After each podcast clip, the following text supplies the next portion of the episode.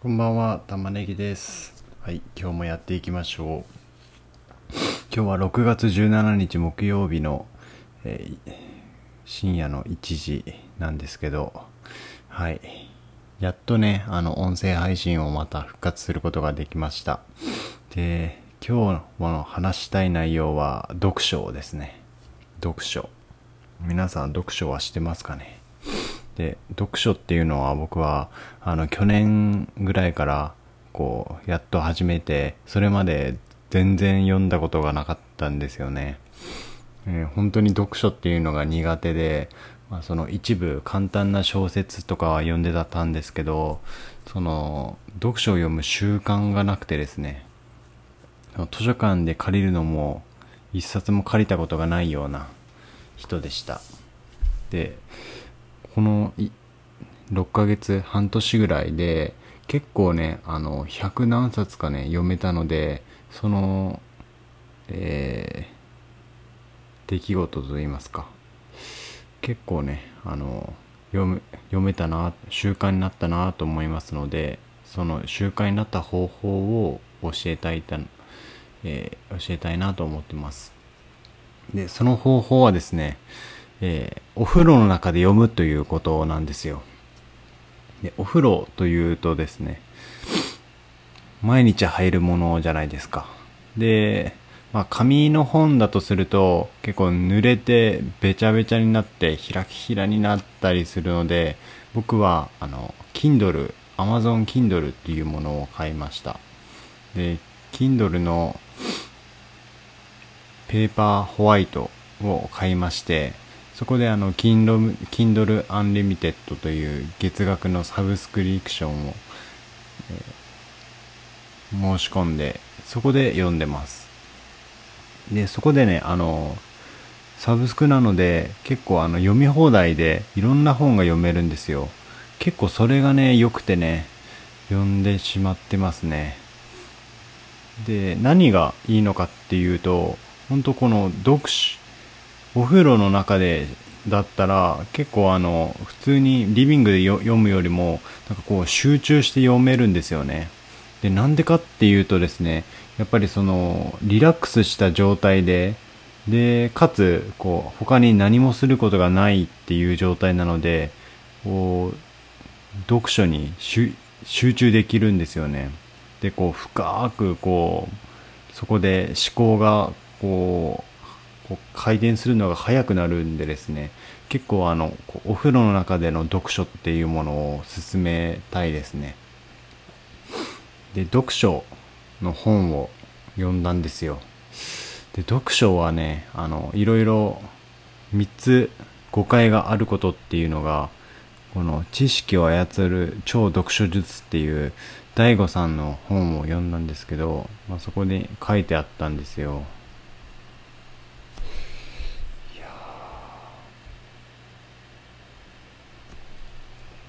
でそのフェイクまあ、その読書の嘘っていうのは、まあ、速読と、えー多読と選書ですね。で速読っていうのはねあのー速読っていうのはあのー1ページ目にこうパッとこう1冊をめめちゃくちゃ早く読むっていうことなんですけど、まあ、その研究でも、まあ、速読をした結果あの内容が頭に入っていないってことがあのもう分かっているので、まあ、速読っていうのは意味がないなと思ってますね。それよりもその本の中でいかに自分がこの学びを見つけるのかっていうのが大切だなと思ってます。でこのようにねあのど本の内容をアウトプットしないと読書を読むだけだったら本を読むだけだったら本当に意味がないなと思ってました。で2つ目多読ですね。で多読ってのは本当に今言ったことなので多読まあ多く本を読んでもいいんですけどやっぱりあの行動が行動を移さないとダメだなっていうことなんですよね。で3つ目が選書ですね。この選ぶ本って書くんですけどまあこれはですね、あの読んでみないと、それが自分のこの今の知識レベルといいますか、経験に合ってるのかどうかっていうものが結構ね、わからないのでですね、それは、あのダメな本は早々にこう、捨てると言いますか、選択するのが大切だなと思ってます。はい。で、本ってね、結構、えー、つまずくことがあるじゃないですか。こう、本当に読み切れない本は、こう、一章の段階で、ああ、もうこれ意味わかんないと思って、こう、もう諦めちゃうみたいな。で、大体ね、この一章っていうのを初めから読むじゃないですか、みんな。で、初めから読まなくていいんですよね。っていうのをね、本当に僕は、あの、本を初めから読むものだっていうことを、こう、習ってましたね。うん、と思ってました。まあ、国語の授業とか、もう、一番初めからどんどん学習が進んでいくじゃないですか。まあ、多分その教科書の、教科書の指導要項に、こう、一番初めからこう分かりやすいようにこう読むものをということで習ってて、まあその本っていうものはこう、初めから読むっていうものが、こう自分の中にもう固定観念としてあったっていうのがね、でもそれがね、よ、初めから読まなくていいんじゃないかっていうのがね、最近、ようやく分かってきました。というもの、というのもですね、あの、本っていうのはね、一番最初にこの本を読む目的が大切なんですよね。で、何かしら自分がこう取得したいから本を読むのであってですね、まあ、この本の内容、まず目的に沿って、その目的、えー、例えばタイトルから目的をこう選ぶじゃないですか。で、まあ、こので目次を見るんですよで目次の中で大体こう書いてあること目次で書いてある一言とか二言っていうこの内容を自分でこう大体こういうことがあるなっていうことが分かれば読み飛ばしてもいいんですよねでなんこう同じ分野の本を何何冊か読んでると結構ねあの同じ内容が書いてあるんですよでもそういうのはね、あ、ここ、あの本と同じ内容が書いてあるなっていうことで、もうもう読み飛ばしちゃって OK ですね。で、大体ね、あの、1章、2章飛ばしてもらって、まあ、真ん中あたりにそのタイトル、本のタイトルと同じ同じような一番その書いてる人が言いたいことが書いてあるのでそこの言いたいことを読み取るのが結構大切なと思ってます。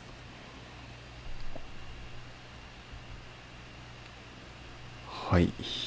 で、あの、本を読むのに挫折しない方法っていうものがこうあって、で、みんなね、あの、こう読んでるうちに自分のこの最初のこの目的っていうものがわからなくなって、で、何のために僕は読んでんだ？ということになってやめちゃうんですよね。それはね結構もったいないなと思うのでやっぱりこの最初にメモ程度でいいので自分はどういった目的で本を読むのかっていうのをあの学習し、えー、書いてもらってでその目的から自分は何がしたいのかっていうのを書いて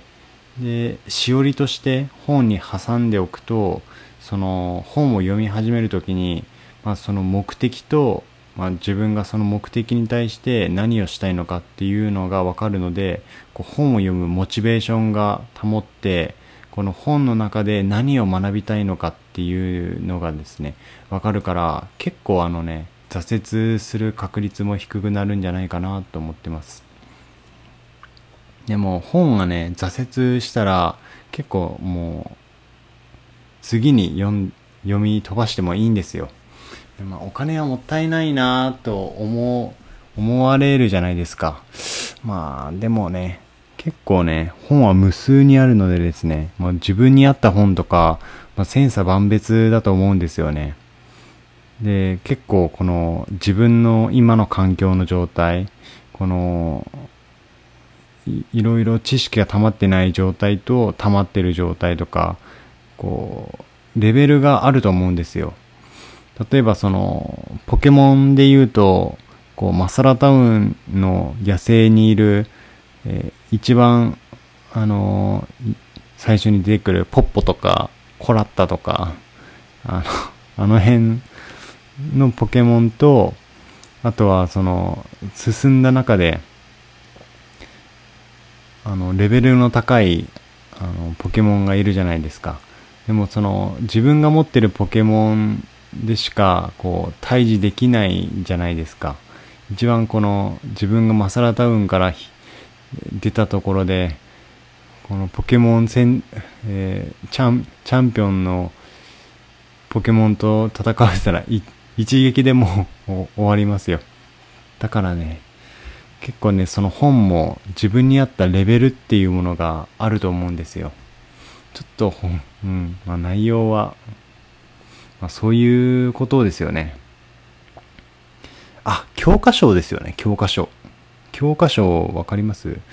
ーん、まあ自分がその、小学1年生の時とかに、この小学6年生の教科書を読んだって、ちんぷんかんぷんじゃないですか。この自分の知識のレベルが小学校6年生の、えー、なんだろう。